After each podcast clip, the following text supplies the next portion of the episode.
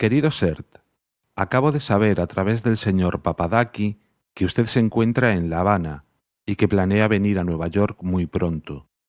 El Instituto de Bellas Artes de la Universidad de Nueva York está organizando un simposio sobre arquitectura que se celebrará el próximo 12 de mayo.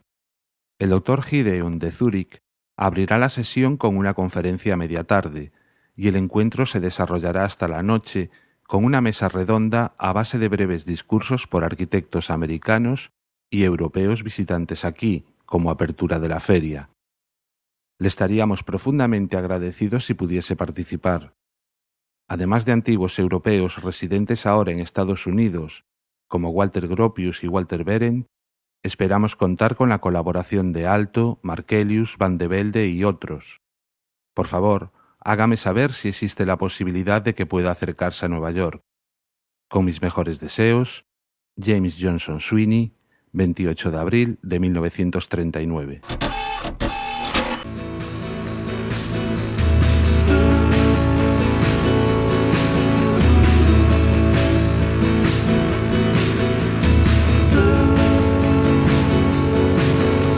El amor será yo, arquitectura, episodio 26.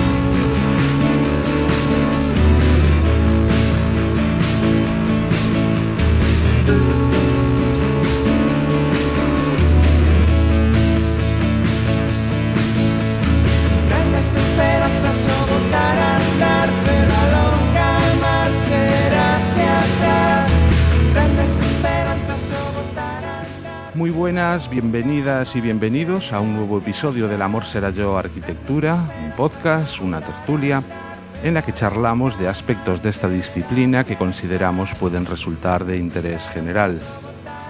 Estamos en esta ocasión un poco en cuadro para lo que suele ser habitual. Estamos tan solo cuatro de los habituales. Hola Alberto. Hola, ¿qué tal? Por aquí ya deseando grabar un nuevo episodio y con todo preparado. Deco, que hacía unos episodios también que no te escuchaba. Muy buenas, creo que, creo que me estreno en este año 2016 en el podcast hoy. y José. Hola, muy buenas. Has dicho que somos cuatro, pero yo diría que somos tres y medio, porque yo hoy soy cascarón de huevo. Vengo más como, como alumno oyente que como, como podcaster.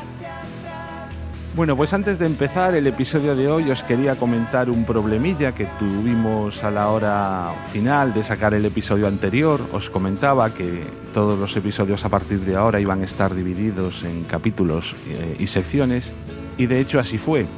Pero bueno, lo que ocurrió fue que aunque con la aplicación que sirve o que utilizo para cortar los episodios, aunque todo parecía que iba clavado, una vez que ya se subió el episodio y hice la prueba en directo con el podcatcher que utilizo yo, pues realmente no se ajustaban exactamente los tiempos justo al comienzo de la sección. Me da la sensación de que es por, bueno, por un tema técnico, de que en vez del bitrate, en vez de ponerlo constante, lo puse variable y quizá por ahí pueda venir el problema y esperemos que en esta ocasión ya se solucione. Y también otro aviso que quería comentar antes de, de meternos ya en el tema de, de este episodio es que en el anterior comenté en un momento dado que estaban subiendo, o sea, que habían bajado el porcentaje de escuchas desde España y que por contra estaba subiendo el de Latinoamérica. Y hubo gente que lo entendió, porque así me lo hizo llegar, que quería decir que eh, habían disminuido las descargas desde España. Y nada, pues eh, daros las gracias porque al contrario, o sea, realmente episodio a episodio cada vez se escucha más, cada vez hay más gente que los escucha. Lo que ocurre es que, claro, si el porcentaje de escuchas totales desciende desde un país, en este caso el país que más escuchas tiene, obviamente España, si sube desde otro, pues obviamente tiene que bajar de algún lado. ¿De dónde bajaba? Desde España. Pero vamos, ya digo que no, o sea, el, podcast va viento en popa y episodio a episodio, pues las estadísticas van mejorando, así que muchísimas gracias a, a todos y todas vosotros que sois precisamente los, las que lo hacéis posible. Nos vamos a meter ya en faena. También en el anterior episodio comentábamos que, a sugerencia de uno de nuestros oyentes de Costa Rica, creo recordar, Ricky creo que se llamaba, eh, nos indicaba que teníamos que empezar a tratar temas que no fuesen o no afectasen únicamente a España, sino que nos abriésemos también a Latinoamérica. Y en nuestra intención está, y aunque realmente hoy pues la cosa mmm, no va a ser así, sí que de alguna manera nos vamos acercando poco a poco. ¿Por qué? Pues porque el tema que vamos a tratar es el de arquitectos españoles en el extranjero. Os traemos eh, tres casos, tres eh, arquitectos, pues eso, que fueron a hacerse las Américas y uno de ellos prácticamente la mayoría de su carrera la, la cursó allí en México. Con lo cual, de hecho, comentábamos al principio que, Alberto, tú decías que pensabas directamente que era mexicano, no que fuese español emigrado. Eh, sí, porque la verdad es que como tenía todas las obras allá y demás, incluso tenía la, la nacionalidad, eh, no sé por qué, lo asumía ya y lo englobaba directamente como arquitecto mexicano. Estamos hablando de Félix Candela, que será uno de los tres ejemplos que tenemos preparados para hoy. Una promo y comenzamos. Bienvenidos al Gato de Turing. Yo soy Aitor Brazaola. Y yo soy Iván Eguía. ¿Crees que a día de hoy los coches eléctricos son viables? Es decir, eh, la gente podría tener de manera normal un coche eléctrico para su uso diario. De hecho, la nube de Ors, en realidad, se cree que son un montón de objetos expulsados por los planetas anteriores y nosotros, pues, Para que no lo sepan. Vaya de la última gira de... El Gato de Turing. Tu charla de actualidad científica y tecnológica.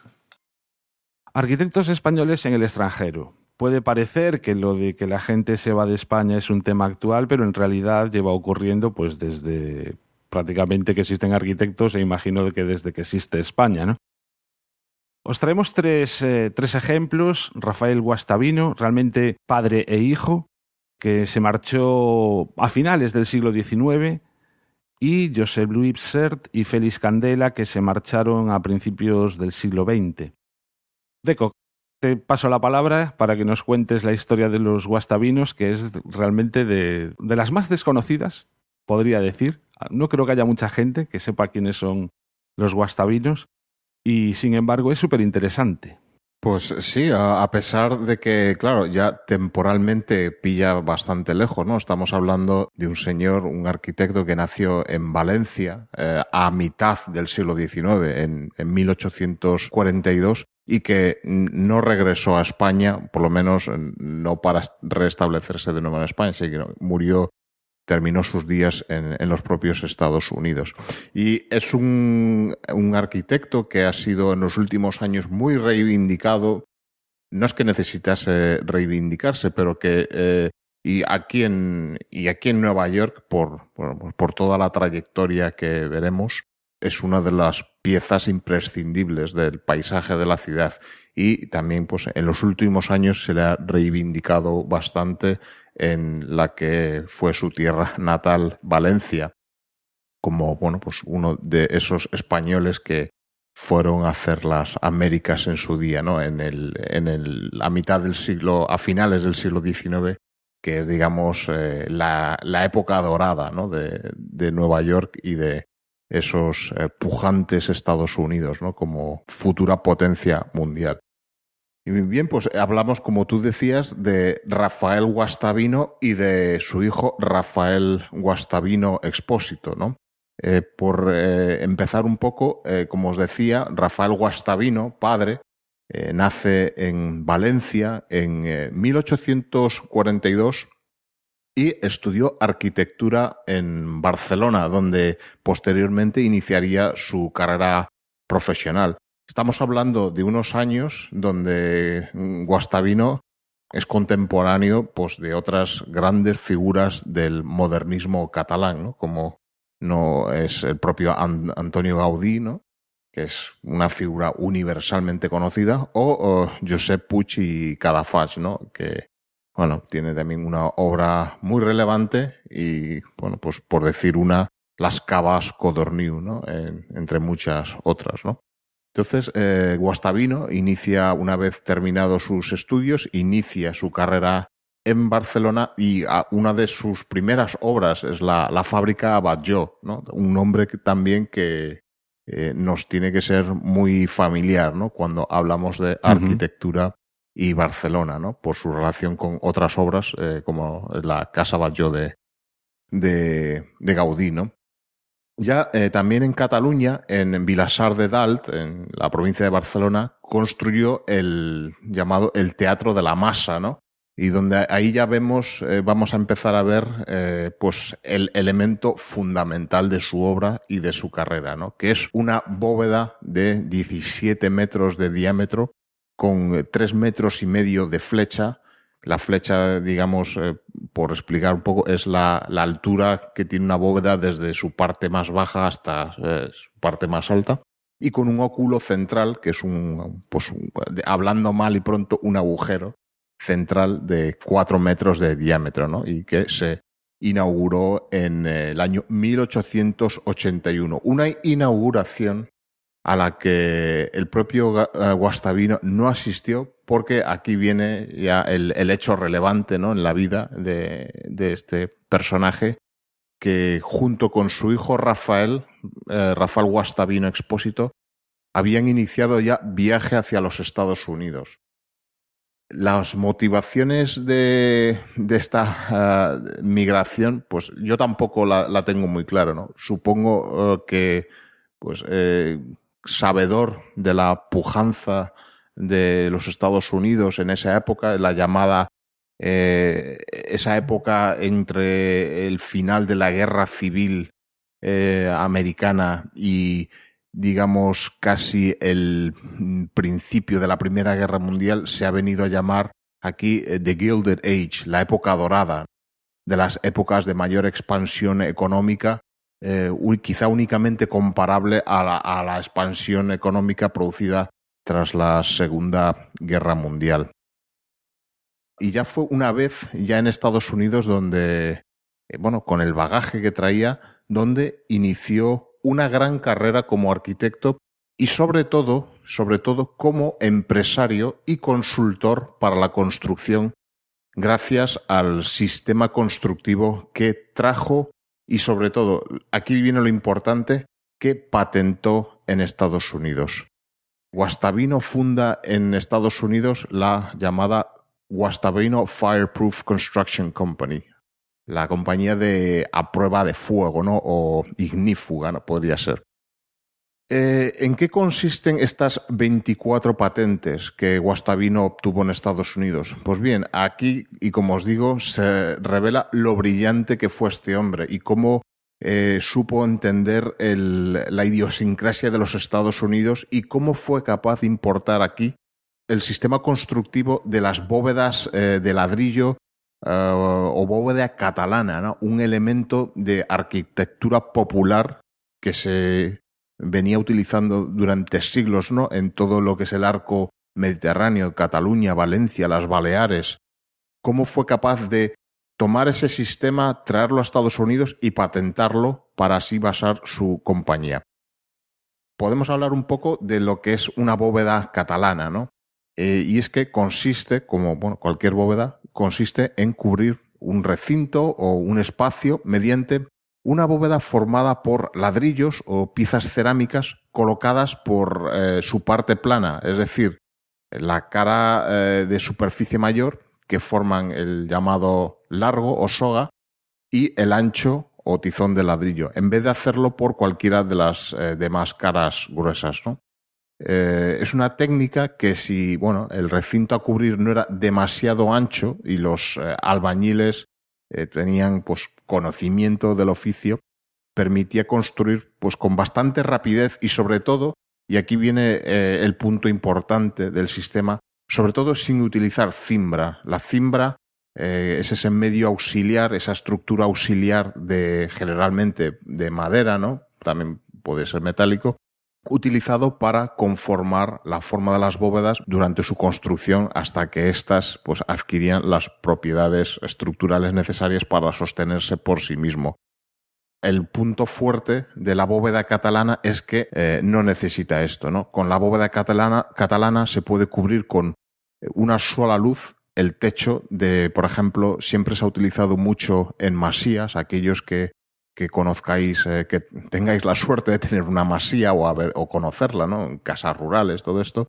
Eh, generalmente, si os fijáis en las plantas bajas, podréis ver esas pequeñas bóvedas que conforman el entrevigado, ¿no? De, de esa. Generalmente es en la, la primera planta, ¿no? Uh -huh. A partir del siglo XIX, pues en la época de la industrialización, ¿no? Sabemos que en, Cataluña, ¿no? Hubo un, un gran proceso de industrialización en esa época, pues estas técnicas se empezaron a aplicar a la construcción de fábricas y naves industriales, ¿no? Y también, pues, a construcciones de tipo más noble, digamos, en los ensanches, ¿no? En esa época de la industrialización y de pujanza de la burguesía industrial, como puede ser pues, el ensanche Cerdá de Barcelona. Esto desde el punto de vista histórico. Si nos queremos venir eh, más cerca en el tiempo y en general en toda España, ¿no? En muchas viviendas de los años 50 y 60, ¿no? Los años, eh, pues, un poco de posguerra de España, ¿no? Podéis ver en muchas eh, escaleras, en algunos edificios de vivienda colectiva, eh, si veis una escalera eh, con una, digamos, eh, donde su zanca o su parte inferior tiene una forma curva, pues probablemente esté construida mediante esta técnica, ¿no? Siendo una, lo que se llama una escalera tabicada, ¿no? Entonces, no sé, si queréis decir algo, aportar algo, yo, la técnica sería estas bóvedas también se llaman, utilizan generalmente tres eh, capas o de, de, estas piezas cerámicas que se van eh, tomándose o van uniéndose con mortero o muchas veces con lo que es eh, pasta de yeso que facilita mucho la construcción por su velocidad de fraguado, ¿no? Sí, yo me imagino además que serían muy económicas con respecto a cualquier otro tipo de bóveda habitual en aquella época, que normalmente se hacían de piedra. Entiendo. Claro, la, la gran ventaja es eh, pues la ausencia de, o sea, que no sean necesarios los medios auxiliares como esas cimbras y pues que un, un obrero, un operario, un albañil con la experiencia y el conocimiento necesario puede realizarla pues eh, a una velocidad bastante considerable, ¿no? Ahí está su efectividad. Una vez explicado un poco ¿no? el principio básico ¿no? de estas eh, técnica constructiva, volvemos a Guastavino, pues como les decía, él toma eh, este concepto de construcción de bóvedas para cubrir espacios interiores y bajo la compañía que funda, la Guastavino Fireproof Construction Company, patenta este sistema, ¿no? El contexto histórico en Estados Unidos eh, y que favoreció el éxito de los Guastavino, pues es que eh, tras, eh, por ejemplo, tras el, el, gran incendio ¿no? que devastó Chicago en el año 1871, tanto la opinión pública norteamericana como los constructores y, y como los propios arquitectos buscaban nuevas técnicas constructivas basadas en la utilización de materiales incombustibles, ¿no? Que, que pudiesen soportar mejor un incendio, ¿no? El hierro que ya se utilizaba y del cual los eh, arquitectos norteamericanos ya eran unos maestros, tenía el problema de todos los metales, del hierro, el acero, eh, la fundición, que en caso de un incendio eh, y verse estas, estas estructuras metálicas eh, expuestas al fuego, una vez alcanzada una cierta temperatura, su resistencia se pierde, provocando el colapso de los edificios. ¿Qué decir de la madera, no? Material eh, combustible por excelencia. Y ahí es donde la cerámica, la tierra cocida, utilizada con un uso estructural, eh, en el que Guastavino era un gran experto por este, eh, estas técnicas que, de las que hemos hablado, pues encontró su lugar en el mercado de la construcción en Estados Unidos, ¿no? Y de ahí su éxito. Este sistema de bóvedas le permitía hacer cubriciones de espacios interiores resistentes al fuego. Eh, eran eh, bóvedas relativamente finas y con materiales que era fácil transportar a obra, piezas cerámicas, ¿no? prefabricadas, en, hechas en una fábrica y transportadas a obra para su puesta en obra, ¿no? Por personal especializado.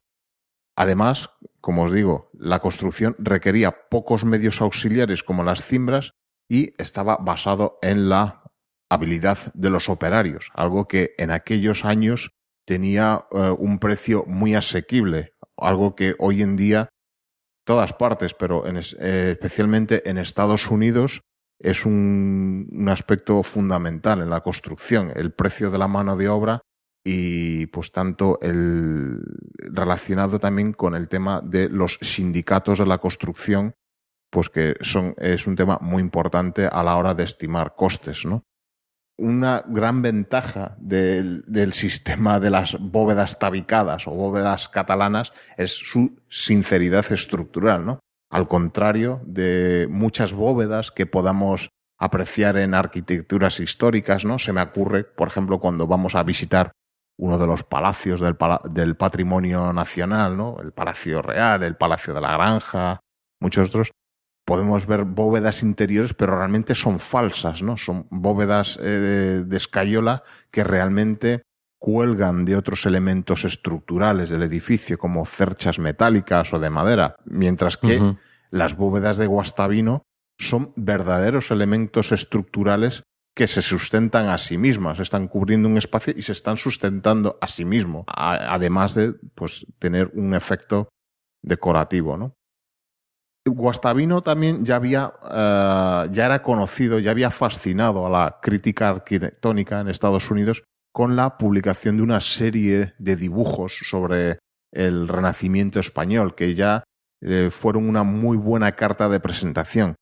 Pero eh, Guastavino en realidad no triunfó como arquitecto autor, como arquitecto eh, de proyecto y dirección de obra, aunque sí que hizo algún proyecto propio, pero eh, sino más bien triunfó como un consultor, un consultor en la aplicación de su patente de bóvedas cerámicas, ¿no? Básicamente es que los arquitectos más eh, relevantes de la época le contrataron a él y a su compañía para cubrir espacios que los proyectos de esos arquitectos debían solventar y debían solventar de una manera, pues eso, efectiva, económica y pues con las eh, necesidades de resistencia al fuego.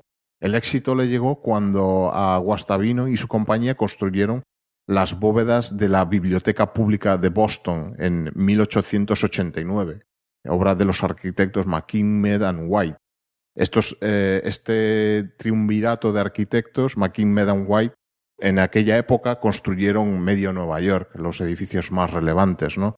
Eh, incluso el, tercero de ellos, eh, White, Stanford White, eh, es un tipo con una historia fascinante, ¿no? Dentro de esa época llamada The Gilded Age, era un personaje que acabó asesinado por, por el esposo de uno de sus amantes, ¿no? En el, en el, el Madison Square Garden que existía entonces. Bueno, pero eso es otra historia. La crítica arquitectónica norteamericana realmente quedó fascinada por aquellas eh, bóvedas que parecía que no se apoyaban en ningún lugar, ¿no? Este trabajo, pues le hizo en la Biblioteca Pública de Boston, le hizo ser conocido por todos los arquitectos importantes de la costa este de Estados Unidos y lo que y, esto le propició que le llovieran los encargos, ¿no? Para a, aportar su sistema de bóvedas a otros proyectos y que sus bóvedas hoy en día eh, estén presentes en cientos de edificios del, llamado estilo Bossart en Estados Unidos, ¿no? Y especialmente aquí en Nueva York. Es inevitable que camines por Nueva York y te encuentres por todas partes la, la obra de Rafael Guastavino o de su compañía, ¿no? En 1900 contribuyó con eh, sus bóvedas a la estación de metro de City Hall, que es una, hoy en día es una estación fantasma eh, que se cerró al uso en 1945, pero que se puede visitar, ¿no? Dentro de las, eh, es una, es un, es un, una pieza de patrimonio de la ciudad, ¿no? Y en el propio edificio del City Hall de Manhattan, del ayuntamiento, una de las arcadas exterior del edificio cuenta con las bóvedas de Guastavino, unas bóvedas que se pueden apreciar eh, sin ni siquiera tener que entrar al edificio, ¿no? ya que eso es un espacio exterior y que si vienes a Nueva York y eh, te dispones a cruzar el puente de Brooklyn, te las vas a encontrar porque están en el camino. Otro gran hito de Guastavino es que el, magnate, ¿no? Eh, George eh, W. Vanderbilt, que pues miembro de la prominente familia Vanderbilt, promotora de la Grand Central Station, ¿no? le ofreció construir los arcos de su mansión en Carolina del Norte, ¿no? Un estado en el que posteriormente el propio Rafael Guastavino se construiría su propia casa de retiro y bueno, pues ahí terminó sus días en 1908. En esta propia Grand Central Terminal eh, podemos observar eh, sus bóvedas en el que es el llamado el Oyster Bar. Es un restaurante que es parte de la estación y está cubierto por estas bóvedas, produciendo un, espacio muy curioso. Eh, en 1908 muere, como digo, Rafael Guastavino y su hijo Rafael siguió dirigiendo la compañía, realizando otros eh, importantes encargos. ¿no? Por ejemplo, en 1917 le fue encargada la reconstrucción del techo del hall principal de Ellis Island, el punto de entrada de migrantes a Estados Unidos, donde en 1881 Curiosamente, el propio Rafael Padre y su hijo habían pasado, habían sido admitidos como inmigrantes en los Estados Unidos a, su llegada al país, ¿no? Pues se cierra el círculo del, sueño americano, ¿no? De, de los Guastavino. Eh, la calidad de este trabajo quedó sobradamente demostrada en el año 1980 cuando al acometerse la restauración de esta bóveda, solo 17 de los más de 28.000 ladrillos que componen la bóveda necesitaron ser reemplazados. ¿no? Es da un poco la medida de la calidad del trabajo como obra propia, dentro de, digo, esa reducida faceta como arquitecto-autor, eh, aquí en Nueva York se puede ver unas viviendas, una hilera de viviendas de eh, estilo eh, morisco, ¿no? En la calle 78, en el, en el Upper West Side de, de Manhattan. Pero fueron obras que le mm, produjeron, pues, un éxito discreto, ¿no? Otra de sus grandes obras, pues, en el propio el Met, el Museo Metropolitano de Nueva York o el Museo Nacional de Washington, donde se guarda la Declaración de Independencia de los Estados Unidos y otras instituciones como la eh, Reserva Federal, ¿no? Eh, cuentan con estos sistemas de bóvedas estructurales, ¿no? para que veamos la relevancia, ¿no? por ir terminando ya, podemos hablar de eh, su contribución a otros edificios, ¿no? En Chicago, eh, la capilla eh, Rockefeller, en Washington, la iglesia episcopaliana, eh, el edificio del Tribunal Supremo, en Pensilvania, pues la iglesia de San Francis, en em, Pittsburgh, la Union Station, el Capitolio del estado de Nebraska y en Michigan, la gran estación central de Michigan, en Detroit, otro de esos grandes edificios abandonados, ¿no? Que de la que yo soy muy fan de ver estas páginas web de arquitecturas, tiene un, encanto, ¿no? Pues cuenta con eh, las bóvedas de, de, Guastavino. Y ya por terminar las eh, últimas obras aquí en Nueva York, también y que al visitante le va a ser muy fácil ver, es el llamado el Bridge Market. El Bridge Market es, eh, digamos, el punto de apoyo de uno de los puentes sobre el East River, en concreto el Queensboro Bridge, el puente a la altura de la calle 59, en su llegada a Manhattan, eh, el espacio que queda bajo el puente se hizo en su día como una especie de mercado y cuenta eh, con unos espacios abovedados, unos espacios que estuvieron cerrados muchos años, más de 50 años, hasta los años 90, donde se recuperó como unas salas de eventos. Y también en Manhattan, muy recomendable para ver la obra de Guastavino es la eh, catedral de San Juan el Divino, San, San John the Divine, que en, en Morningside Heights, en, eh, en, el norte de Manhattan, donde podemos ver la bóveda más grande que construyó Guastavino en Estados Unidos, una bóveda de 30 metros de diámetro y que eh, estaba pensada para ser una estructura temporal, pero en 2009 eh, una vez celebrada 100 años de su construcción, ya se, dio como definitiva, ¿no? Y bueno, pues fue uno de los, sus grandes éxitos. Otras obras importantes, el Museo Americano de Historia Natural o el propio Carnegie Hall, ¿no? La Guastavino Fireproof Company continuó, operando más tarde, una vez muerto este, bajo la dirección de su propio hijo Rafael, que, bueno, digo, había venido con él también como emigrante y eh, siguió funcionando hasta el año 1962, ¿no? cuando la, la, compañía cesó sus operaciones. El propio eh, Guastavino Jr.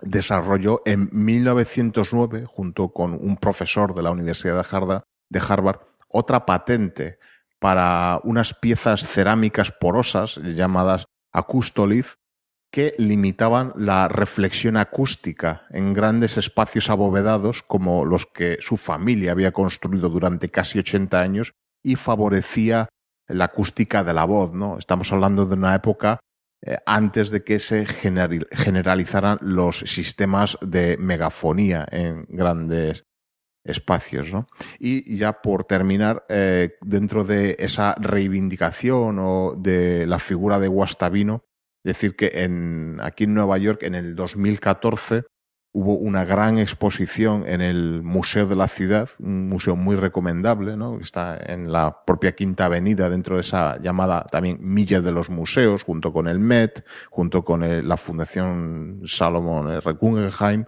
y la Freak Collection, todo eso, pues el Museo de la Ciudad celebró una ciudad llama, una exposición, perdón, llamada ah, Palacios para el Pueblo, ¿no? Eh, exponiendo pues la trayectoria de los Guastavino en Nueva York. Y sé que también en Valencia se hizo una en el año 2009, ¿no? Esperamos que pues que se siga reivindicando la figura de este arquitecto y sobre todo gran empresario, ¿no? Que supo entender perfectamente eh, la industria de la construcción en Estados Unidos y así triunfó. Y yo añadiría a todo lo que has dicho que, aunque por fin cerró en los años 60, ¿no? Decías, la compañía cuando la continuó su hijo, que a día de hoy se siguen dando cursos en Nueva York sobre cómo restaurar las cúpulas de Guastavino. Claro, porque son, están por todas partes. O sea, si ves la lista de proyectos, o sea, yo he enumerado aquí los edificios más importantes, pero eh, están por todas partes. Realmente eran eh, se hacía un proyecto y el arquitecto de turno decía, tengo que cubrir esta gran sala, pues llamamos a, la, a, la, a, la, a los Guastavino y que construían esta parte. Realmente es como eran unos proveedores de, o sea, participaron en más de mil proyectos. Sí, y, además que también realmente, o sea, tal cual como decías, o sea, un auténtico empresario. Hay cosas que pueden resultar espectaculares y de hecho resultan, ¿no? Porque simplemente la textura que adquieren las bóvedas cuando las ves hechas con unas piezas tan pequeñas que casi dices, pero ¿cómo no se caen, no? O sea, ¿cómo, cómo simplemente por su propio peso no, no se caen? Pues ahí está el sistema. Bueno, que eso es más mérito quizá, ¿no? Del, del sistema de la bóveda catalana en sí que, que, que de la implementación que hicieran los guastavinos, aunque también que es que realmente no, no, se dedicaron única y exclusivamente pues eso, a, a grandes luces, a, a, grandes cúpulas, sino que simplemente pues patentes para escaleras, es decir, para piezas mucho más sencillas, ¿no? Pues, o como decías antes, para ir escondidas. Con lo cual yo me imagino que ese sistema y esas patentes se utilizarían, pero vamos, cientos y cientos y cientos de veces. Sí, efectivamente la inteligencia supuso, eh, vino de la mano eso, tomar un sistema tradicional y convertirlo en un sistema industrial. Alberto, ¿ibas a decir algo? No, sí, iba a comentar un poco lo mismo que estáis hablando vosotros, que era en plan esa posibilidad de, del conocimiento que tenían, ¿no? De, de, la tradición en Cataluña, de la bóveda catalana a través de esos ladrillos, hacer una patente y adaptarla a lo mejor a las diferentes soluciones, ¿no? Que me parece como muy eh, buscar eh, la oportunidad de negocio en otro país y, la posibilidad de construir todo lo que construyeron, ¿no? Que la verdad es que es muy impactante. Bueno, pues si os parece bien, pasamos ya a Josep Louis Sert, un arquitecto catalán. Lo digo más que nada por ir de forma cronológica, aunque también el, siguiente Félix Candela es casi, casi, casi contemporáneo, ¿no? Porque prácticamente se llevan 10 años. Eh, Sert nació en 1901, era de origen aristocrático, nació en Barcelona, en Cataluña, y pese a su origen aristocrático, como veremos a continuación, pues digamos que sus ideas sociales lo hicieron hicieron que acabase saliendo del país tras la guerra civil. Ya de niño el hombre quería ser pintor, le iban todo lo que eran las artes plásticas, pero la familia, o sea, tenía la oposición de la familia, o sea, como decían, ¿cómo podría un aristócrata ganarse la vida siendo pintor?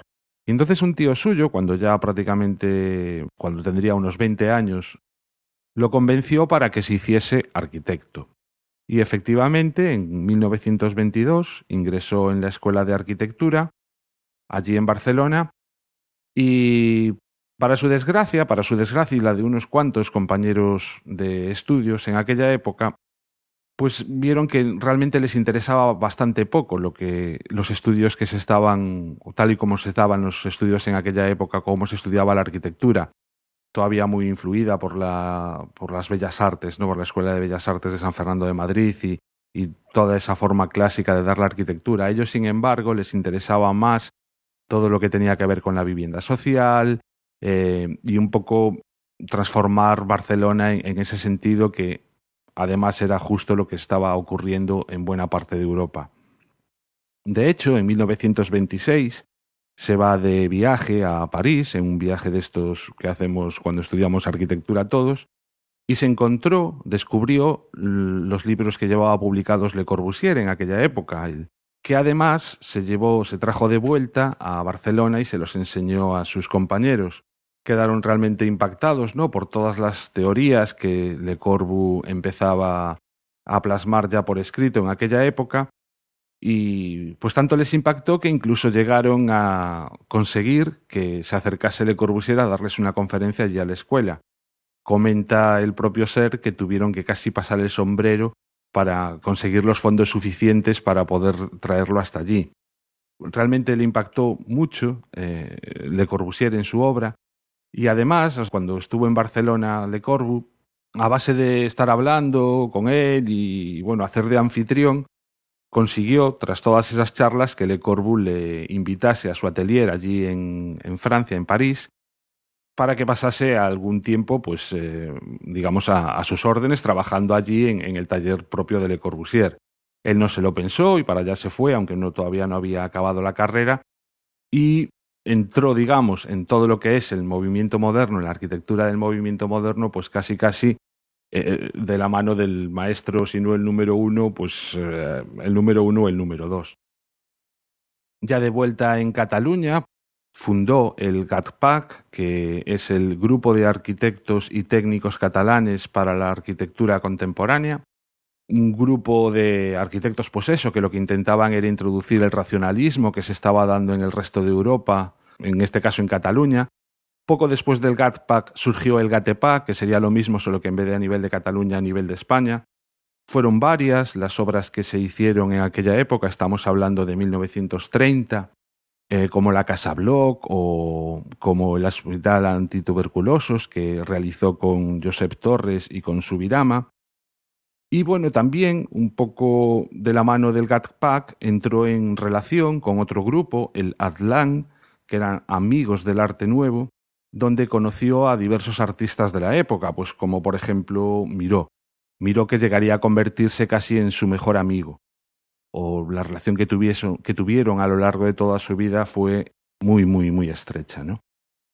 Ser era un tipo cultivado y, hablaba inglés y hablaba francés también, cosa rara en aquella época, no solo en España, sino el, hablar tres idiomas era algo extraño fuera también de nuestras fronteras, y un poco por ello también se convirtió en una de esas personas claves en los CIAM, los Congresos Internacionales de Arquitectura Moderna, que llevaban unos años celebrándose en Europa. Es decir, de golpe y porrazo, Ser se encuentra metido en el grupito de arquitectos más progresistas de la época, no solo a nivel español, sino a nivel internacional.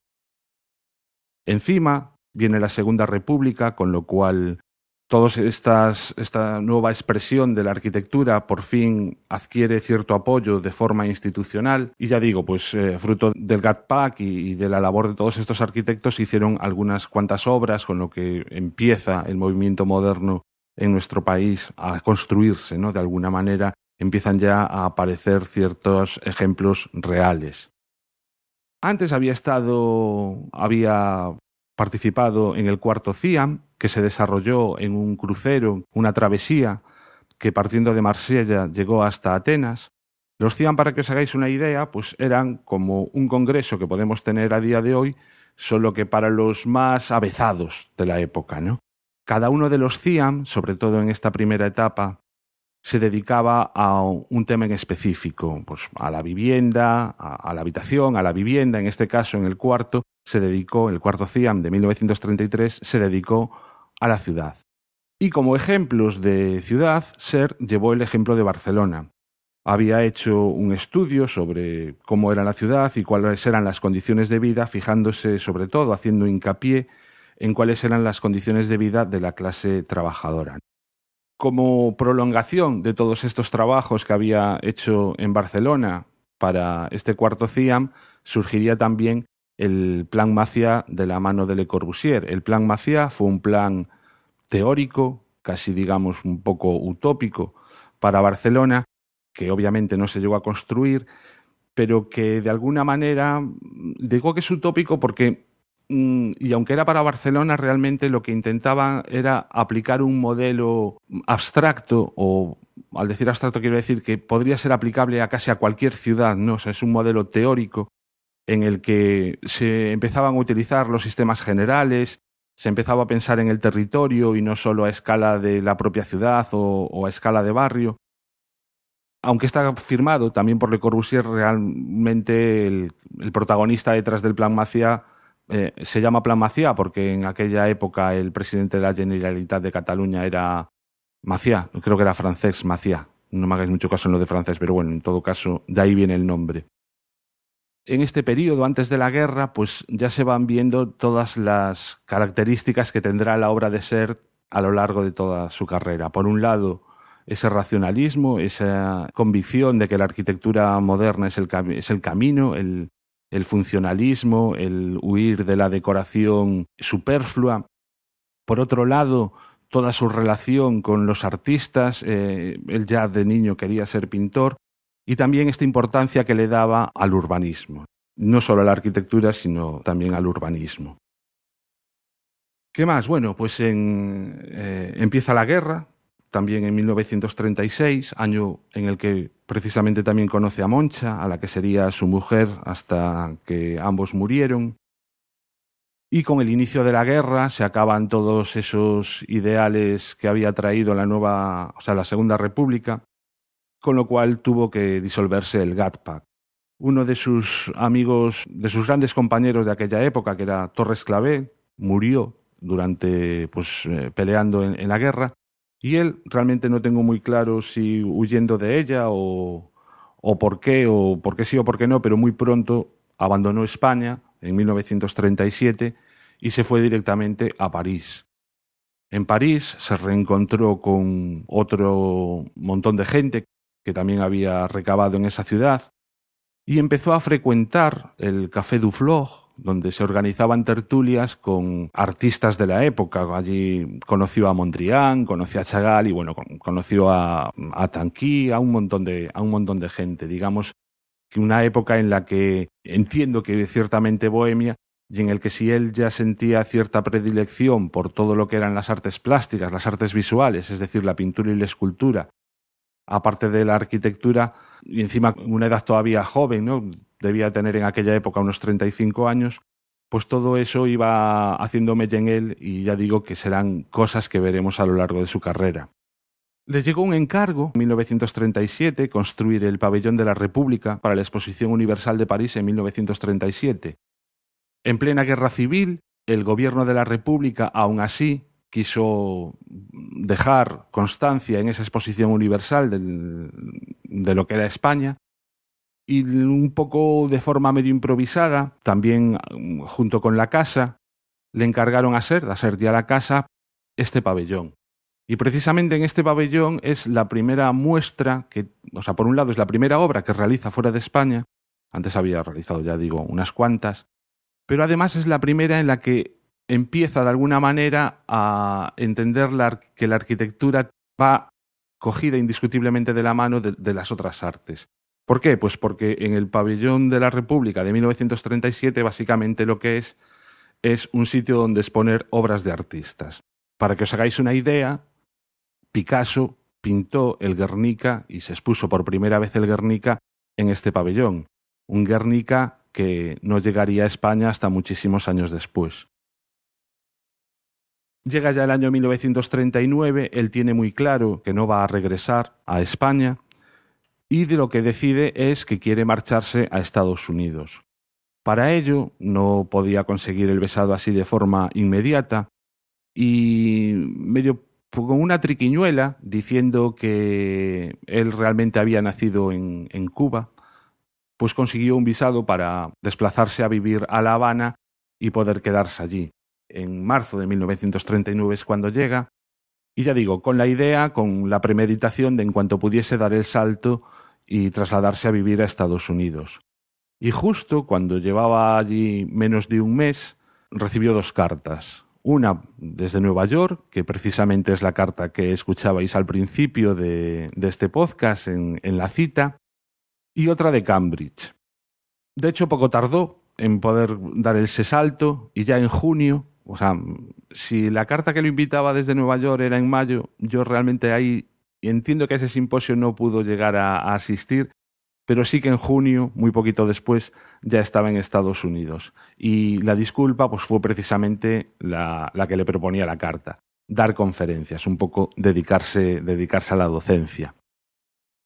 Y por fin, bueno, por fin, o como él pretendía, llegó a los Estados Unidos, país que ya no abandonaría hasta su muerte bueno, morir sí que murió en Barcelona, pero digamos que estableció su residencia y ya no se, ya no se mudaría, pues eso, hasta el final. En 1939, además, es el año en el que comienza la Segunda Guerra Mundial y con la invasión europea por parte de Alemania, hay otros muchos artistas y otros muchos arquitectos que se trasladan también a Estados Unidos.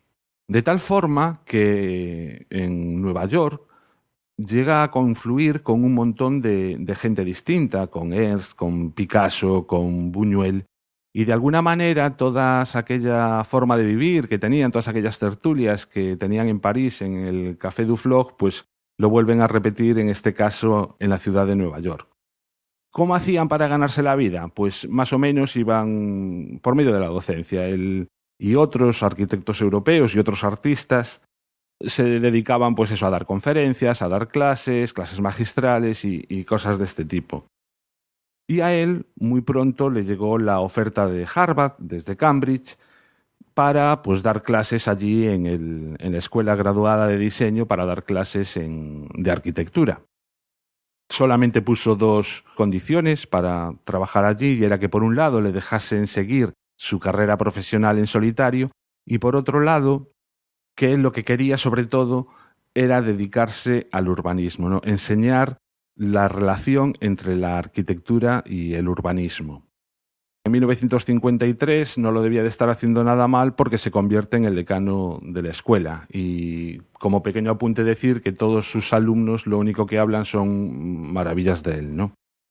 Harvard hasta aquel momento, o sea, no solo llegó ser a, allí a Cambridge, sino que fueron una serie de arquitectos europeos que casi casi tomaron al asalto. Y si bien en, aquel momento, digamos que Harvard podemos entender que tuviese cierto carácter provinciano, toda esta nueva oleada de, de gente, pues lo puso casi casi eh, a la vanguardia de lo que eran los temas de diseño, sobre todo de, ya digo, de arquitectura y de urbanismo. Ya asentado en Estados Unidos, pues le llega la oferta desde España en 1955 por parte de Miró, de su gran amigo Miró, de construirse un estudio para el pintor allí en Palma de Mallorca. Viaja a España para de vez en cuando, o sea, pequeños vuelos. El hecho de trasladarse a vivir el exilio que, este exilio que se produjo realmente él no tenía prohibida la entrada al país. El caso de Ser no es único, veremos después otro caso también de, un arquitecto que, tiene que, que se marcha después de la guerra. Pero si bien otros artistas tras la guerra fueron fusilados, Arquitectos alguno hubo, que fue fusilado, alguno hubo, pero digamos que eh, simplemente el régimen franquista lo que hizo fue deshabilitarlos, no dejarles eh, ejercer su profesión, incomodarlos en todo lo posible, pero al menos no se llegó a medidas tan exageradas pues como con escritores, con poetas, todos recordamos pues Federico García Lorca, em, las medidas no fueron tan drásticas. Entonces, Sert podía acercarse a España, simplemente no quería ejercer allí su profesión porque, entre otras cosas, también estaba vetado. Su, su apellido, o sea, realmente como arquitecto no, no podría haber ejercido allí en Cataluña, en Cataluña ni en el resto de España, ¿no? Bueno, el caso es que Miró, que nunca había tenido un estudio propio, siempre había estado, digamos, en habitaciones, en casa de su madre, bueno, tal, en, en su propia casa, no tenía un espacio lo suficientemente adaptado a las obras que empezaba a pintar, sobre todo murales de gran tamaño. Y llamó a su amigo Ser para que le construyese el taller que, pues, donde realizar su obra, ¿no? Esta digamos que ya fue la segunda vez en que las artes entraban directamente en relación con su arquitectura. Y la tercera sería cuando le, hacen el encargo de la Fundación MEG, que se construyó entre los años 1959 y 1964. La Fundación MEG es una especie de museo que albergaba obras de un montón de artistas diferentes, de Giacometti, de Kandinsky, de Braque, de Matisse, bueno, de, un montón de ellos. Y es una obra pensada de la mano de estos artistas. Un poco lo que ya había hecho con el pabellón de la exposición de 1937 lo vuelve a hacer en, en la Fundación MEG. Es decir, pensar la arquitectura o poner la arquitectura al servicio de las otras artes. El edificio yo creo que es mejor que lo veáis porque tampoco tenemos mucho tiempo en este podcast eh, para centrarnos en tal, pero bueno, son varios cuerpos, un cuerpo a doble altura, luego otro cuerpo con salas agrupadas en torno a un patio y una casa para el director en un edificio que se adapta perfectamente al entorno natural, también está en una especie de colina y en el que cuida muchísimo los eh, entornos del interior y el exterior.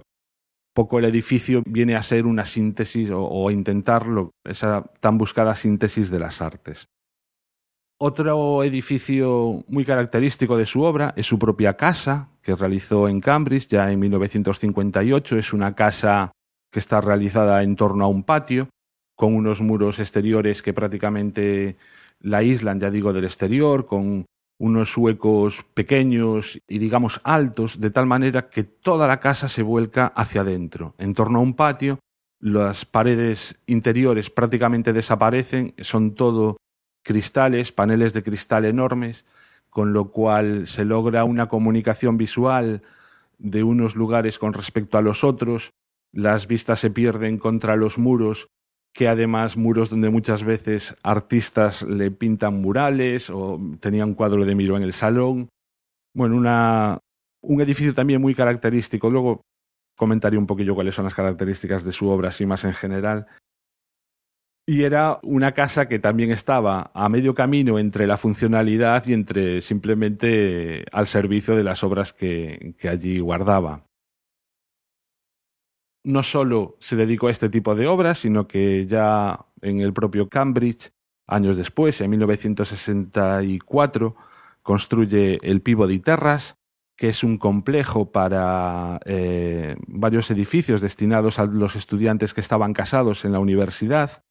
El complejo destaca por tres torres altas, a su vez estaban unidas o jugaban con otros edificios más bajos, con bloques simples o bloques en L, que dejaban siempre entre medias espacios, plazas, caminos, jardines. Toda esta preocupación que tenía por la unión de la arquitectura y el urbanismo lo refleja en, este tipo de, de obra. ¿no? Como materiales destaca, bueno, en todas sus obras destaca sobre todo el empleo del hormigón, un hormigón que desde lejos puede parecer tratado pues como decimos muchas veces si nos referimos al brutalismo, no da esa imagen monolítica, áspera, pero que sin embargo cuando te acercas pues ves que está tratado con un cuidado exquisito, mm, sin olvidarse de la escala 1-1, con ciertas modulaciones hechas a base de cómo se colocan los encofrados, los, eh, las marcas que dejan los, los, los distintos enganches. Es decir, un cuidado, un saber utilizar el hormigón no solo de forma monolítica, sino también con una cierta forma expresiva. Otro edificio muy significativo allí en Cambridge sería el que construyó en 1965 el Hollyoake Center. En este caso también un edificio que por necesidades tenía que ser de varias plantas, era casi un mamotreto y en una zona de la ciudad eh, complicada, donde era difícil encontrar un equilibrio de, la escala. Y lo que hace el hombre es eh, utilizar una planta en H de tal forma que se vuelven a crear otras dos plazas en, en el medio que de alguna forma consiguen integrar el edificio con el resto de la trama urbana y consiguen generar en esos espacios plazas de relación para la gente, ¿no? O sea, casi, casi como si se tratase de una plaza española donde te encuentras una terraza, un café. Da, creo, además, a la Harvard Square. Y bueno, por último, la siguiente obra a la que quería referirme es la Fundación Miró, ya en 1968, cuando se había jubilado de Harvard, había dejado ese decanato, había estado 16 años al frente de la institución, y Miró lo llama de nuevo para construir el museo que tiene en, la funda en Barcelona, del que ya hablamos, lo traje yo, eh, cuando hablamos de la historia de Barcelona, es un museo abierto a la naturaleza, abierto a la ciudad, donde volvemos a encontrar esos característicos bloques eh, en torno a un patio. Todo el edificio gira en torno a un patio interior que permite esas visuales, es ver lo que está sucediendo en otro ala. De fondo, la ciudad y digamos que también incorpora en este caso en lo que es el propio recorrido del ayuntamiento, algo que no había hecho antes, el propio paseo por las cubiertas del edificio. Y bueno, a mí Ser es uno de los arquitectos españoles que creo son conocidos, pero única y exclusivamente por la profesión, y para mí es está entre los dos o tres mejores arquitectos que tuvimos en el siglo XX. Tengo cierta admiración o cierta predilección por él. Sobre todo cuando veo ahora sus obras, ya lo que más me llamó en su día cuando lo empecé a estudiar eran determinadas formas caprichosas que tienen sus lucernarios cuando se curvan para buscar la luz, determinadas formas de las cubiertas que, ya digo, adquieren formas eh, un tanto extrañas, un poco expresionistas, si me apuráis, pero es que en realidad cuando estudias o cuando ves cuál era toda esa influencia del resto de las artes plásticas, casi casi lo que estaba haciendo Ser con todas esas formas caprichosas era repetir lo que veía en cuadros de su amigo Miró, por ejemplo. ¿no? Esta es la, la obra de Ser, que pasó de ser un arquitecto barcelonés a una figura eh, reconocida en lo que ha sido la historia del movimiento moderno. Además, en la época, en la primera época, en la época inicial, la que podemos de denominar de los grandes maestros. Peleando por el funcionalismo, peleando por el racionalismo y, sin embargo, sin olvidarse de esta intención de unión de las artes que ya veíamos también en el programa que le dedicamos a la Bauhaus. Yo, la única obra que de Sert que, que al menos conscientemente haya visitado es la Fundación Miró de Barcelona, que siempre siempre me, me ha fascinado, ¿no? El, esos lucernarios de hormigón.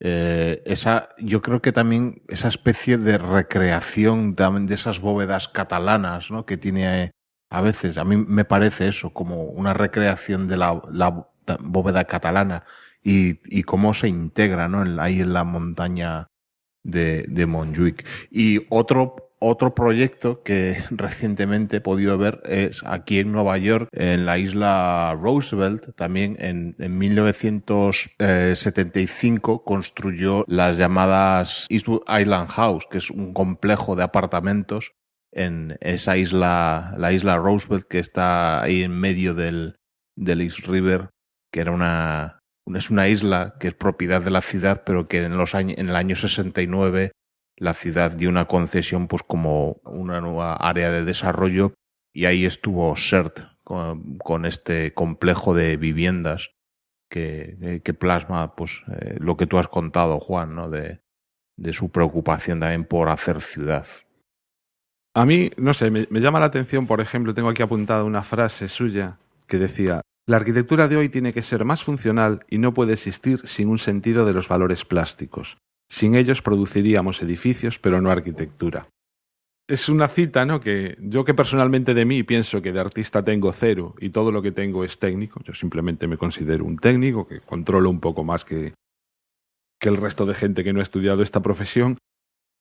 Y cómo realmente cuando veis sus obras, cuando las estudiáis con un poco de profundidad, os dais cuenta de que realmente sí que está esa intención, ¿no? O sea, de, por ejemplo, en, en el centro este, en la Fundación MEC, cómo se van las salas que van dedicadas a cada uno de los artistas, cómo realmente la arquitectura te ayuda a pasar de un ambiente a otro, cómo refleja perfectamente un escenario en el que colocar, por ejemplo, las esculturas, no sé, me parece una pasada. Cómo juega con los lucernarios para que en los museos, en vez de...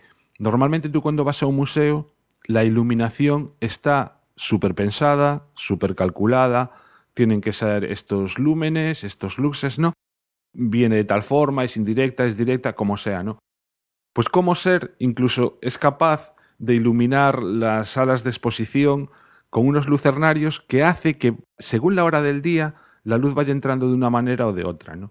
Es casi como si cobraran vida, ¿no? Las obras que se exponen.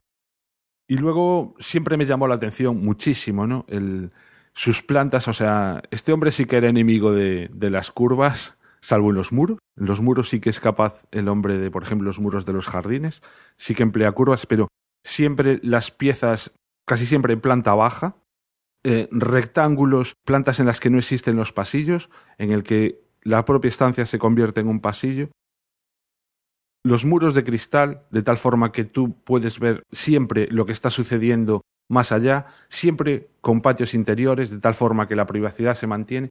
No sé, me parece que es una forma súper característica de proyectar. Y de hecho yo pues le debo el haber aprobado todo un curso de proyectos porque fue un curso en el que, me acuerdo en, en tercero, que fue cuando conocí la obra de Sert, intenté imitarlo lo que pude, obviamente a mí lo que me salió. De hecho ahora mismo alguna vez cuando repaso antiguos proyectos me da esta vergüenza mirarlos. Pero vamos, que, intentaba hacer justo eso, ¿no? Y, reconozco que había poca gente en aquella época, o sea, cuando yo cursé o en mi curso, que se fijase en ser. Y entonces, pues aprobé yo creo que un poco por eso, ¿no? Porque hacía cosas diferentes al resto, intentando imitarlo.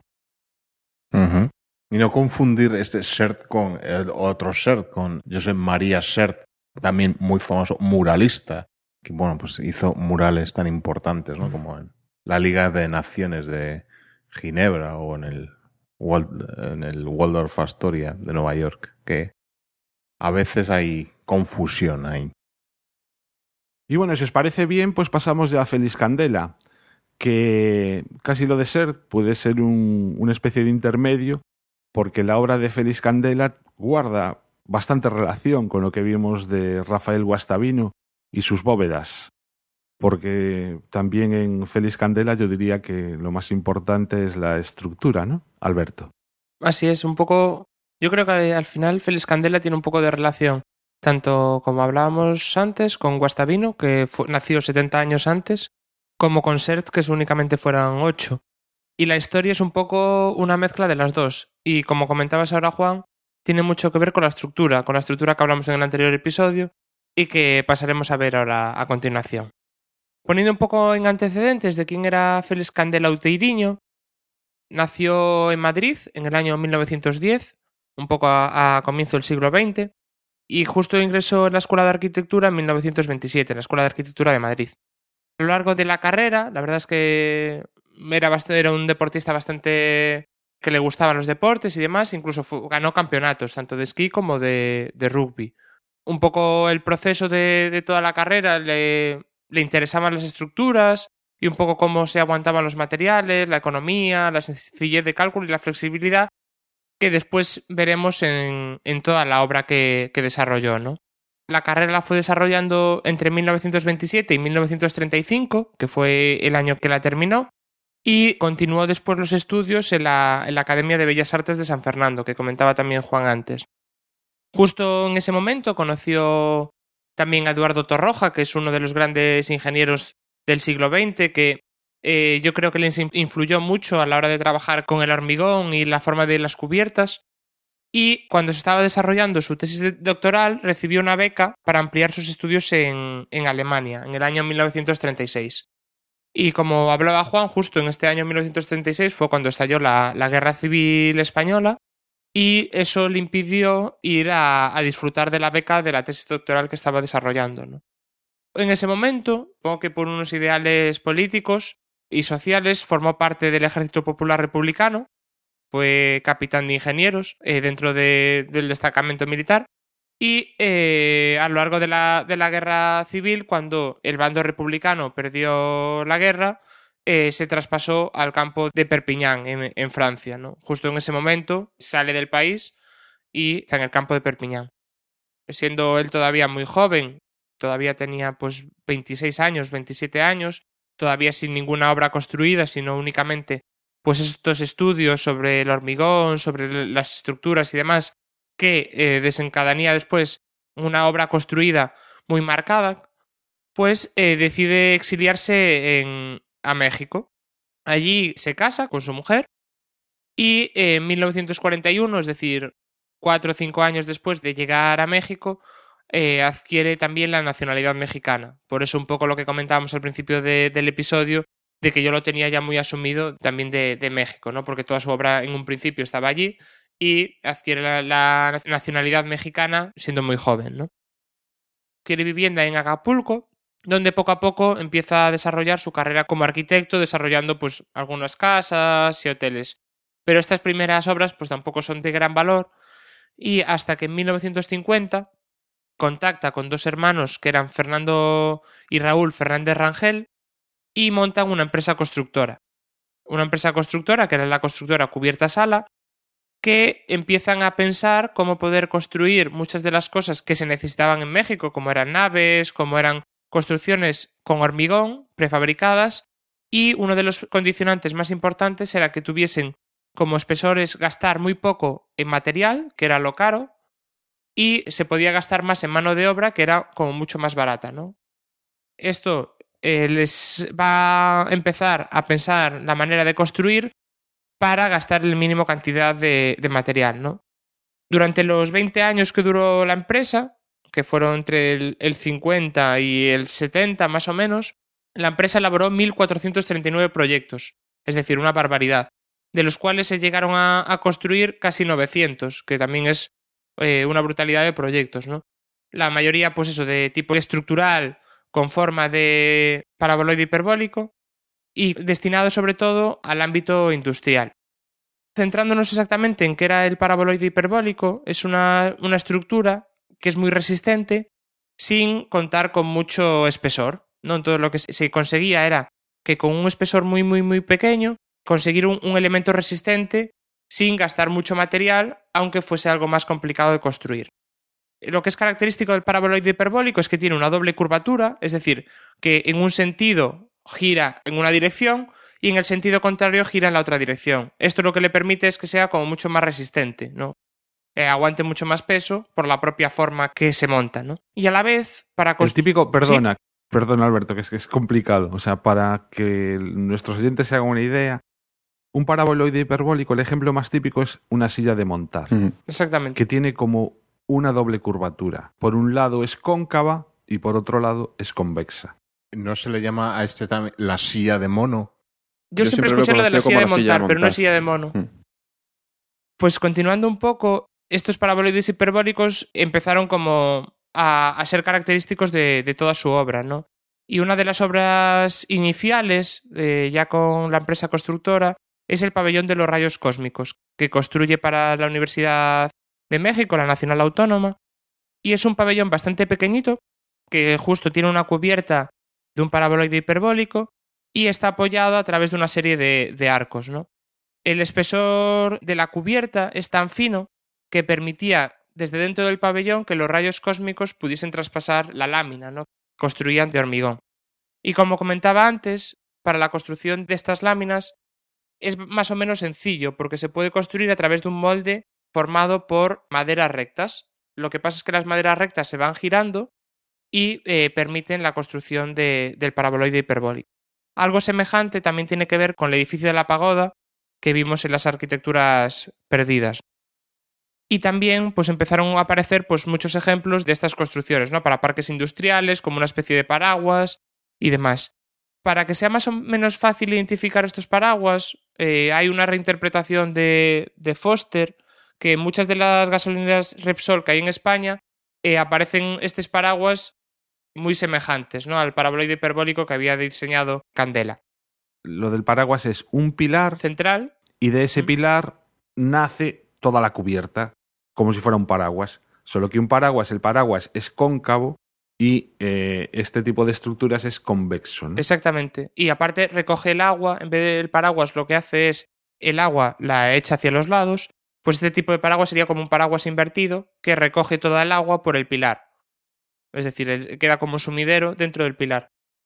Esto fue los, los comienzos ¿no? de, de Candela en, México, formando la propia empresa, pero ya muy pronto, en el año 53, recibe una cátedra en la Facultad de Arquitectura de la Universidad Nacional Autónoma de México. Entonces compaginaba el trabajo en la empresa, en cubierta sala, con el trabajo ya de formación de alumnos pensando pues eso, en tema de estructural y tema de construcción, eh, sobre todo con hormigón. Otras de las construcciones, además del paraboloide hiperbólico, eran los cilindros, ¿no? Los cilindros parabólicos.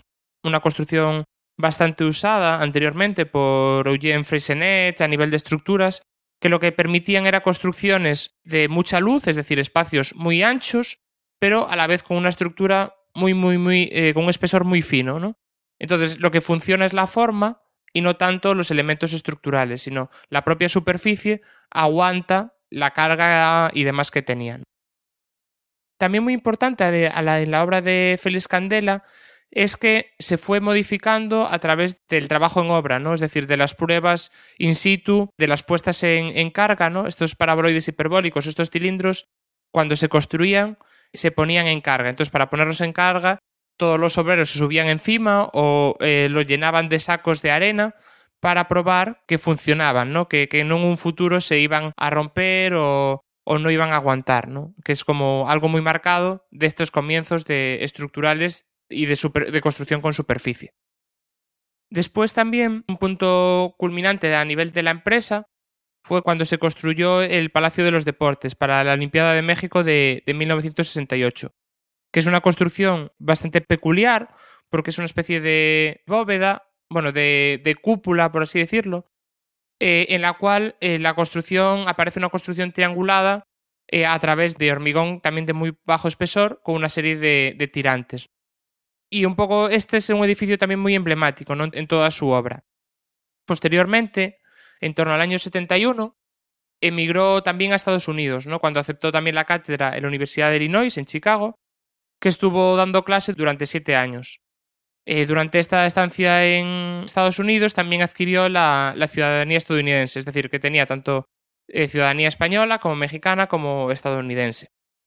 Los motivos que llevaron a Candela de dejar México, después de todo el trabajo que había desarrollado allí y de la gran cantidad de obras que se habían llevado a cabo, fue un poco ver la posibilidad de construir en otros lugares y aparte que ya actualmente en esa época en México la empresa estaba, se había decaído, no había como mucha actividad y un poco que había perdido también las clases en la Facultad eh, de Arquitectura, ¿no? Posteriormente también Candela ganó diferentes premios. Uno de los más importantes fue el premio Augusto Perret de la Unión Internacional de, Arquitectos, eh, relacionado un poco con todo el trabajo que se había realizado a nivel de obra y trabajo estructural con estas superficies tan, tan finas. Para terminar, toda la obra de, Candela va centrada pues, en este tipo de estructuras y como última obra, como obra póstuma, eh, aparece una obra en, España, que fue yo creo que de las pocas que hizo junto a una iglesia de Nuestra Señora de Guadalupe en Madrid.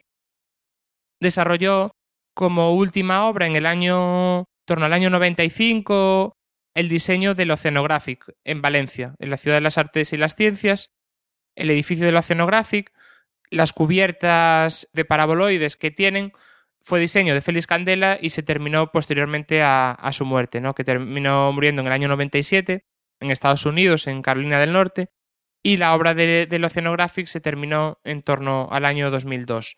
Pero todo el diseño y toda la, idea estructural que aparece en, la, en Candela, pues eh, aparece en, este, en esta obra póstuma. Para concluir, la verdad es que durante toda su carrera realizó multitud de, proyectos, la verdad todos muy ambiciosos, con mucha, con una idea de eh, mejora y de búsqueda estructural que construyeran el, espacio interior, ¿no? Y a la vez, pues, eh, dotar de, algo característico, ¿no? De, pues, de hormigón armado y de esa mano de obra barata que se había aprovechado durante la primera parte de, de, su obra y que posteriormente se invirtieron, ¿no? La mano de obra, el precio aumentó y el material pues descendió de precio. Entonces el sistema estructural que se planteaba, el sistema constructivo, pues como que ya no, no tenía tanto sentido como en un primer momento. Y la verdad es que es como una figura que al final adquirió más protagonismo fuera a través de este exilio ¿no? que, tuvo, que tuvo lugar. A mí casi lo que más me impresiona de Félix Candela es el hecho de que prácticamente fue autodidacta. Es decir, bueno, él obviamente estudiaría sus estructuras en la carrera. Cuando le interesó y quiso profundizar en estos temas y consigue la beca en Alemania, pues no puede porque comienza la guerra. Y tras el exilio, tampoco es que tuviese demasiado contacto con todas las obras ingenieriles y que se estaban realizando en Europa, sino que el propio hombre, con, con la información que tuviese, pues prácticamente llegó a, crear su propia forma de calcular estos paraboloides hiperbólicos, ¿no? que realmente siempre hacía... Plásticamente parecen muy, muy diferentes, pero en realidad casi siempre utiliza el mismo tipo de paraboloide hiperbólico, ¿no? que es el que explicamos este del paraguas invertido. Pero que, ya digo, o sea, que prácticamente es autodidacta. Con los pocos conocimientos que adquirió en la carrera, que no creo que fueran muchos, con respecto a los paraboloides hiperbólicos, el hombre avanzó y, y, fijaos eh, todo lo que llegó a conseguir. Sí, un poco yo creo que utilizaba eh, parte de lo que comentamos también cuando hablamos de, de, Gaudí, que es en plan, en vez de hacer a lo mejor las maquetas de los cuadros de cargas colgando con hilos y las catenarias, lo que se hacía era un diseño a escala 1-1 y se probaba si resistía a través del nivel de espesor, y a través de eh, los armados que, se disponían. ¿no? Y esa prueba y error es lo que al final iba generando pues, un conocimiento y cada vez ser más, más fino, ser más específico en, las construcciones ¿no? de, materiales, de, espesores y un poco cómo se planteaban esos paraboloides hiperbólicos. Claro, y la confianza que tenía eh, para eh, la ejecución de estos diseños la mano de obra, digamos, en cierto modo artesana. Yo estoy viendo ahora, por ejemplo, una foto de, de obra, ¿no? De lo, del proceso de encofrado, ¿no? De, de, unos, de uno de esos paraboloides hiperbólicos. Y es lo que decías, el sistema de, tablas rectas que conforman esa doble curvatura, pues exige una mano de obra muy eh, intensiva, ¿no? Algo que bueno, pues eh, ellos, tanto Guastavino como Candela, pues dieron respuesta a, a lo que contaban en, en, esa época, ¿no? Algo que hoy en día pues sería muy distinto, ¿no? Sí, así es. Un poco la idea es eso, el armado o la construcción de los encofrados con esas maderas hoy en día sería como mucho más costoso y no se podría utilizar tanta mano de obra. Se buscaría una tecnología o otra forma de hacerlo pero no como se construyó en esa época, ¿no? O incluso se pensaría otro modelo estructural que fuese diferente.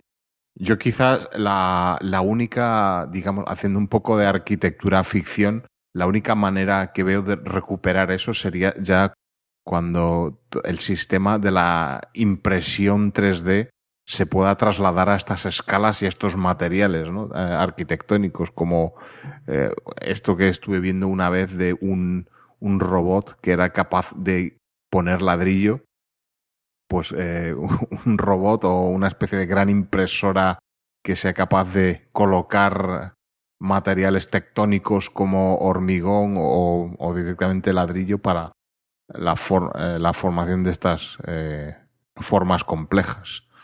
Justamente al hilo de, de, los paraboloides estaba ahora mismo pensando en lo de la silla de montar y acabo de caer en que hay otro, otro elemento cotidiano que todo el mundo va a reconocer fácilmente y es una patata Pringle. Esa forma de la patata es un paraboloide hiperbólico. Tal cual, sí, sí. También de Candela decir que, aunque la mayoría de sus obras, de toda esa cantidad de obras que comentabas que se llegaron a construir, la mayoría eran naves industriales y eh, edificios de este tipo, en realidad el hombre también lo que hizo muchísimo fueron iglesias. O sea, tiene un montonazo de iglesias. Y yo creo que es porque el paraboloide hiperbólico, a diferencia de otros sistemas estructurales, es a la vez cubierta y cerramiento. Es decir, las formas caprichosas que adquieren estos paraboloides permiten hacer que eh, no podamos llegar a distinguir muchas veces en función de cómo esté hecho qué es una pared de lo que es la cubierta, ¿no? Por todas esas dobles curvaturas.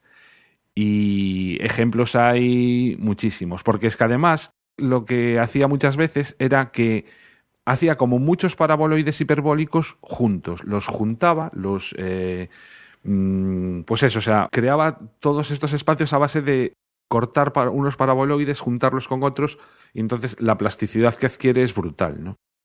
Viendo, pues no sé, la capilla de Santa Mónica, la iglesia de San José, que tiene hecho el, no sé, el, restaurante Los Manantiales, estoy viendo ahora un montón de, obras que tengo delante, y es, es alucinante, ¿no? O por ejemplo, la planta embotelladora de Bacardi, es que realmente no sabes, no sabes qué es distinguir la pared de la cubierta, tal cual como lo estoy contando, ¿no?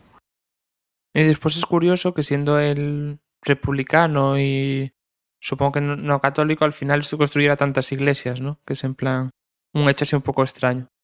Sí, aparte, al parecer también el hombre era un.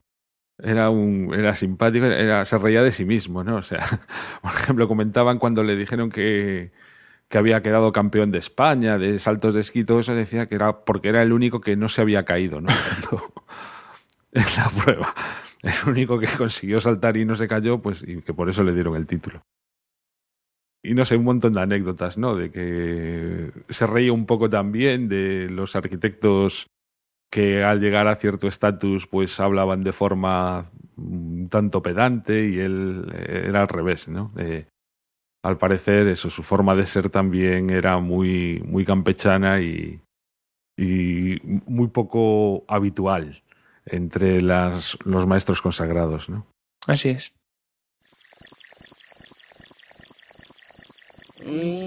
¿Cómo es? ¿Cómo es? Commons Baby, ¿no? como un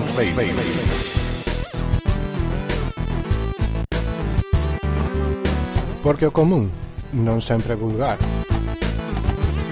E compartir non é roubar. Escoita Commons Baby, música libre para ouvidos sen parás.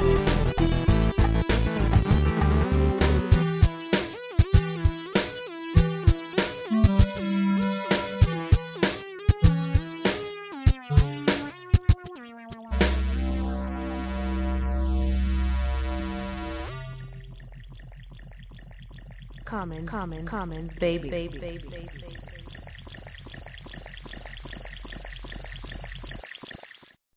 Y bueno, pues nada más. Pensábamos también que este episodio iba a ser un poco cortillo, pero, pero aún nos vamos a extender un poco más porque tenemos unos cuantos comentarios que nos han llegado. En este caso, uno de ellos a través de Twitter, Miguel Guerra, arroba M1Gemi, eh, allí en Twitter, y por mensaje, por un mensaje directo, nos comentaba al hilo de, del episodio que dedicamos a la arquitectura y a la literatura, os lo leo. He estado escuchando vuestro podcast de arquitectura y literatura. Me ha gustado mucho y cuando habéis comentado lo de la relación inversa literatura-arquitectura, he recordado una serie de proyectos que la arquitecta noruega ah, bueno, a ver, esto es complicado. Holmenbach hizo basándose en obras literarias. Traduciendo directamente de la explicación de la propia arquitecta, la interpretación de los textos da forma a la arquitectura, con cada casa he ido buscando una relación directa entre la organización espacial, la estructura y la organización del texto literario. Otra referencia interesante que he recordado ahora es el uso del Finnegan's Wake de James Joyce en un proyecto teórico de Bernard Shumy para un jardín en Londres. Además, creo recordar que en ese proyecto se utilizaba el texto como programa arquitectónico. Hay muchas cosas de Shumi que exploran este diálogo entre disciplinas. Es decir, lo, justo lo que planteaba Fernando en aquel eh, episodio de darle la vuelta, pues un poco se, se cumple aquí, ¿no? En este caso es a partir de una obra literaria crear arquitectura. Eh, os recomiendo que visitéis los enlaces que nos dejó y que aparecerán en la entrada correspondiente a este episodio, porque ya digo que es algo sumamente interesante.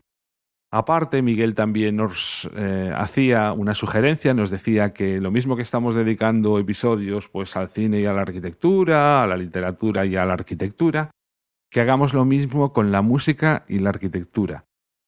Y aunque a mí personalmente me parece complicado, no sé vosotros cómo lo veis, el, tema de hacer, de dedicarle un episodio a la música y a la arquitectura.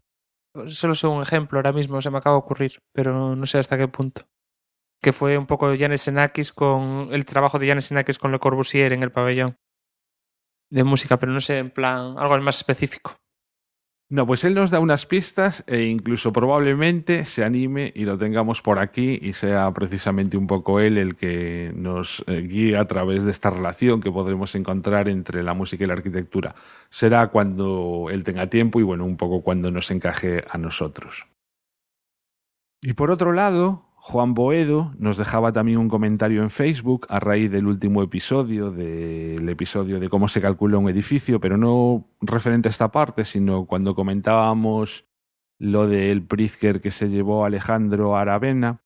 Alberto casi es un es un gazapo una mío. de ratas que te Sí. pide, no un gazapo, sí. No, que que nos decía, Corvo en el Previ de Lima, arg, un poco de rigor. un poco, es que sí, ahí se me fue un poco, porque justo eh, viéndolo, justo como lo dije, sin tenerlo preparado, fue un poco un gazapo.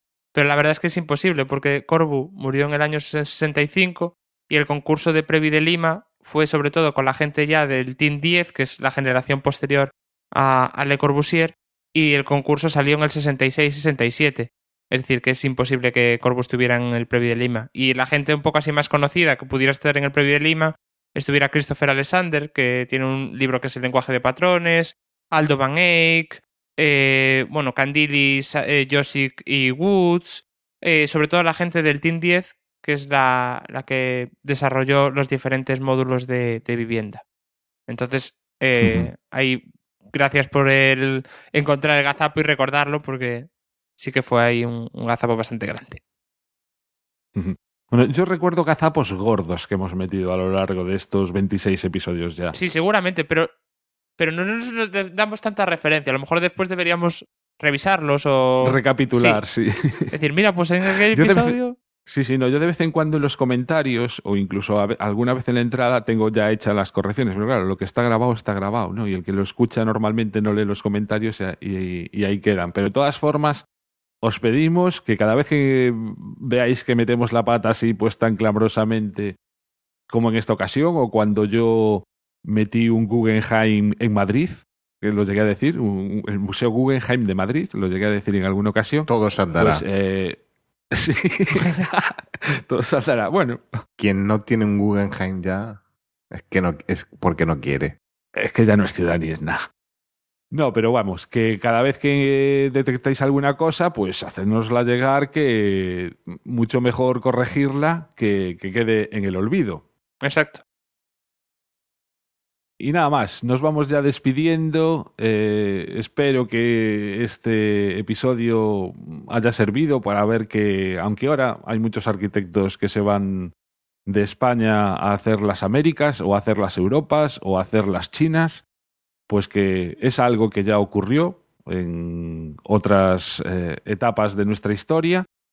Precisamente cuando la guerra civil fue uno de esos puntos importantes en el que la gente marchó, y a fin de cuentas, a día de hoy tampoco me da la sensación de que tenga tanta importancia.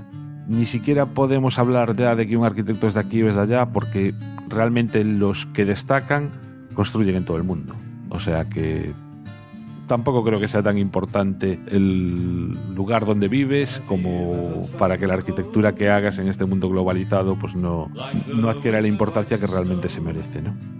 Alberto, ¿algo más que añadir? Pues no, nada más, en plan... Eso, que esperamos estar aquí dentro de, un mes y esperamos que los ejemplos de, estos tres arquitectos para la gente que se está yendo ahora afuera y demás sirvan y para la gente que se queda aquí buscando alternativas pues que, también hay ejemplos de, de, arquitectos que en épocas de crisis o demás eh, han salido adelante. Entonces, bueno, nada más. José. Pues nada, yo ya os lo veis al principio. Hoy he estado asistiendo a una masterclass que he tenido el privilegio de oír en directo. Y nada, os le doy envidia a todos los oyentes que lo van a escuchar en diferido. Yo he estado aquí tomando apuntes en directo. Y Deco.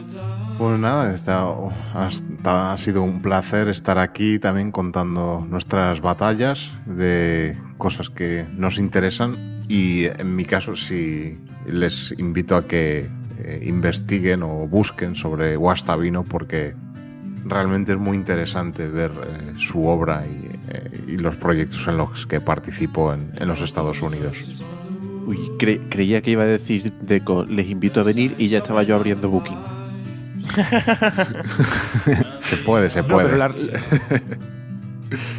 pero, la, recomendación de Deco yo también la hago extensiva, no solo a los guastavinos, sino también al resto. Dejaré unos cuantos enlaces en la entrada que de verdad creo que merecen la pena. Entre otras cosas, hay un documental sobre ser, cada uno aquí tira barre para su casa. Un imprescindible de estos que emitió la 2 sobre José Luis Ser, en el que prácticamente me he basado para a la hora de, de esta pequeña biografía sobre José Luis Ser. Así que, ya digo, visitad todos los enlaces, tanto de Candela como los que, voy a, los que vamos a dejar de Guastavino o de Ser. Eh, si os interesa profundizar un poco, allí tendréis por dónde empezar al menos. Y bueno, nada más, comentaros las formas de contacto, ojalá nos hagáis llegar algún mensaje como hicieron Juan Boedo o Miguel Guerra recientemente para ello nos podéis encontrar en Twitter, en arroba el en Facebook, facebook.com barra el si nos queréis enviar un email, yo arroba y si no directamente en el blog dejándonos un comentario, que hay muy pocos comentarios, a ver si os pasáis por allí de vez en cuando, en lamorserayo.es. Os agradeceríamos un montón, comentábamos antes que cada vez tenemos más escuchas, pero queremos llegar a más gente que si tenéis amigos o conocidos o amigas que penséis que le puede resultar interesante que se lo recomendéis. Y si no, pues que nos dejéis una reseña en iTunes, donde también podéis encontrar el podcast, o en iVoox, también con los me gusta. Y nada más, que, eh, que mandéis jamones, me indican aquí por línea interna, que serán muy bien recibidos. Eso es lo primero. Y, Eso.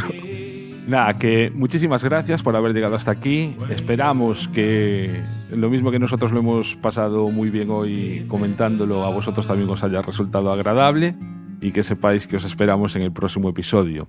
Deciros que la selección musical ha corrido como ya desde hace unos episodios y esperemos que en los, en los episodios futuros a cargo del podcast de música libre Camos Baby que, y que al igual que este podcast, todas las canciones incluidas se distribuyen en el momento de su grabación con licencia Creative Commons, que fueron nuestra sintonía, la canción A Longa Marcha de Gran Poder y la que debe de estar sonando justo en este momento, The House, de The Cripple and the Tramp.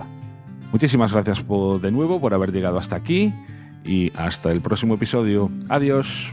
Chao. Adiós. Adiós.